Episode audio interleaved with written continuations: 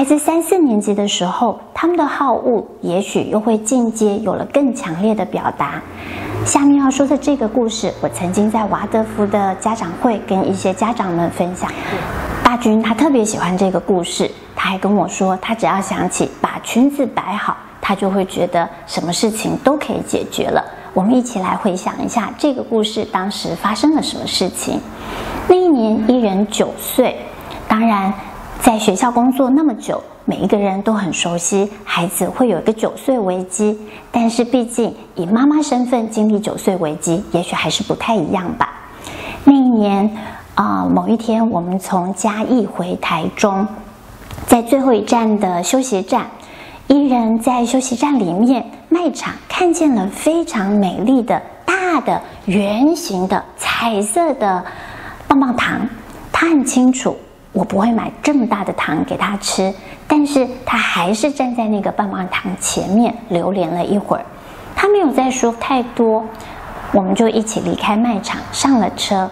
但是想都没想到，当我们的车子已经从休息站的交流道又再一次开进高速公路的时候，他突然在车上放声大哭起来，他哭得非常强烈，让他爸爸都着急起来。接着，爸爸的情绪边开车也边受到他影响，一直到回家之前，他几乎都没有停止他的啜泣。最后，当我们车子都已经开进停车场，我告诉爸爸：“也许你先上楼吧，我在这里陪着他。”那天就这样，他很坚持，他很伤心，说我都不买糖给他吃。我没有做太多的回应。就是说，对，我了解你很难过，但是我们就是不买糖。有时候我会对他说话，有的时候我保持安静。我想要表达你很难过，我会陪着你。但是如果这件事情我们约定过，我们不做，那这个原则是不会改变的。他很伤心，他很难过，我安慰他。但是当他说他很想要糖的时候，我还是重复，这是我们的原则，我们不买这么大的糖回家吃。后来我看了一下时间，大概花了半个小时左右的时间，他才整个人平静下来，我们才再回到楼上。就在同一个礼拜某一天，我们回家，那一天原本我们约好。要回家接了爷爷奶奶去一家他最喜欢的餐厅，叫和明。可是呢，就在那天傍晚，我们准备要接爷爷奶奶的时候，我们接到电话，爷爷奶奶说这天晚上身体不太舒服，准备留在家里，叫我们就不要回去接他们了。我和舒桓一直有一个一定要努力回家陪爸爸妈妈吃周末晚餐的一个默契，所以我们就告诉伊人。那今天晚上我们就改成买便当回去陪爷爷奶奶吃晚餐，我们不去和明了。小伊人一听到他最期待要去餐厅的行程被取消了，他非常的难过，非常失望，于是又大哭起来。有一次在回家的路上，有一个与他预期期待不符的事情发生了，他的情绪又来了，一直到。地下室停进了车位，他的情绪还是没有平复。我再一次告诉他的爸爸：“我需要你先回家，我在这里陪着他。”就在这一刻呢，我觉得啊，九岁还是真不容易啊！我看见自己那天穿了一件特别喜欢的裙子，要是继续这么坐在车上都要皱了。所以呢，我就好好的重新整理了自己的裙摆，想，那我就坐在这里陪你吧。我记得伊人跟我有一段有趣的对话，啊、我跟他说，啊、便当可以你选，看你喜欢哪一家便当，我们就是去哪一家买，但是我们就是不能去和明餐厅了。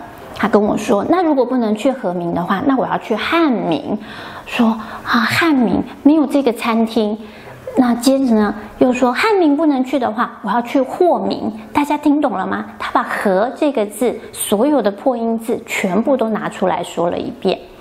就这样，有时他继续努力争取他想去和民的可能性，有时候说着一些情绪性的话，我仍然保持自己平稳的情绪，能安慰的时候安慰，不能安慰的时候，也许保持安静，但是就是重复告诉他我们的原则：周末如果要回家陪爷爷奶奶，那就是要回家陪爷爷奶奶。既然爷爷奶奶不能出来吃了，那我们一定要回去。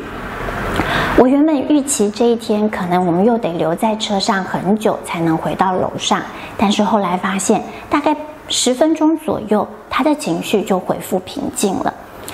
这两个故事，我想想要再一次复习的是，孩子成长过程会有一些来自本能的欲望、想要、喜欢、不喜欢、愿意、不愿意。而如果我们有一些既有的生活原则，那我们必须要继续把持这些生活原则。他们的难过，我们也接纳，我们也安慰。那这样。我们每一个人面对个人好恶的能力就会逐渐的成长。在我们的七八年级当中，我会从老师们的分享也听到一些跟孩子好恶有关的小事件。某一个班级，他们在寒暑假期间鼓励孩子可以去进行小旅行。有一个小组，他们大概有三四个孩子决定一起到南部。在出门之前，老师会陪伴他们做很多的行程规划以及约定，其中包含如果当原本的行程有了变动的时候，应该要怎么决定、怎么调整。最重要的原则就是，所有的同学必须要保持团体行动，不让人落单。但是偏偏就有这么一组同学，当他们到了南部之后，当中有一个成员，他会因为自己在路上看到了新的吸引他的目标，就和他其他的同学说：“我们要改变行程。”他的同学非常惊讶。一趟旅行之后回来之后，他们说这一趟旅行当中，他们的这个同学变动了非常多次行程，而且每当他看见吸引他的新目标出现的时候，他总是这么的坚持，这么的强烈。有很多次，他们说我们要一起讨论，我们要投票决定，我们要少数服从多数。但是这个同学他就是非常强烈的坚持，我就是要去那里。其他的同学他们觉得，我们出门的时候已经答应过父母，答应过老师，我们绝对不落单，我们要保持团体行动。所以他们其实回来的时候，某些人是非常委屈、充满情绪的。他们说，我们经常最后是没有达成新的协议的。可是某某某他仍然坚持一定要去这个地方，所以我们只好顺着他。这趟旅行让我觉得太不可思议了，我下次一定不会再跟他一起出门。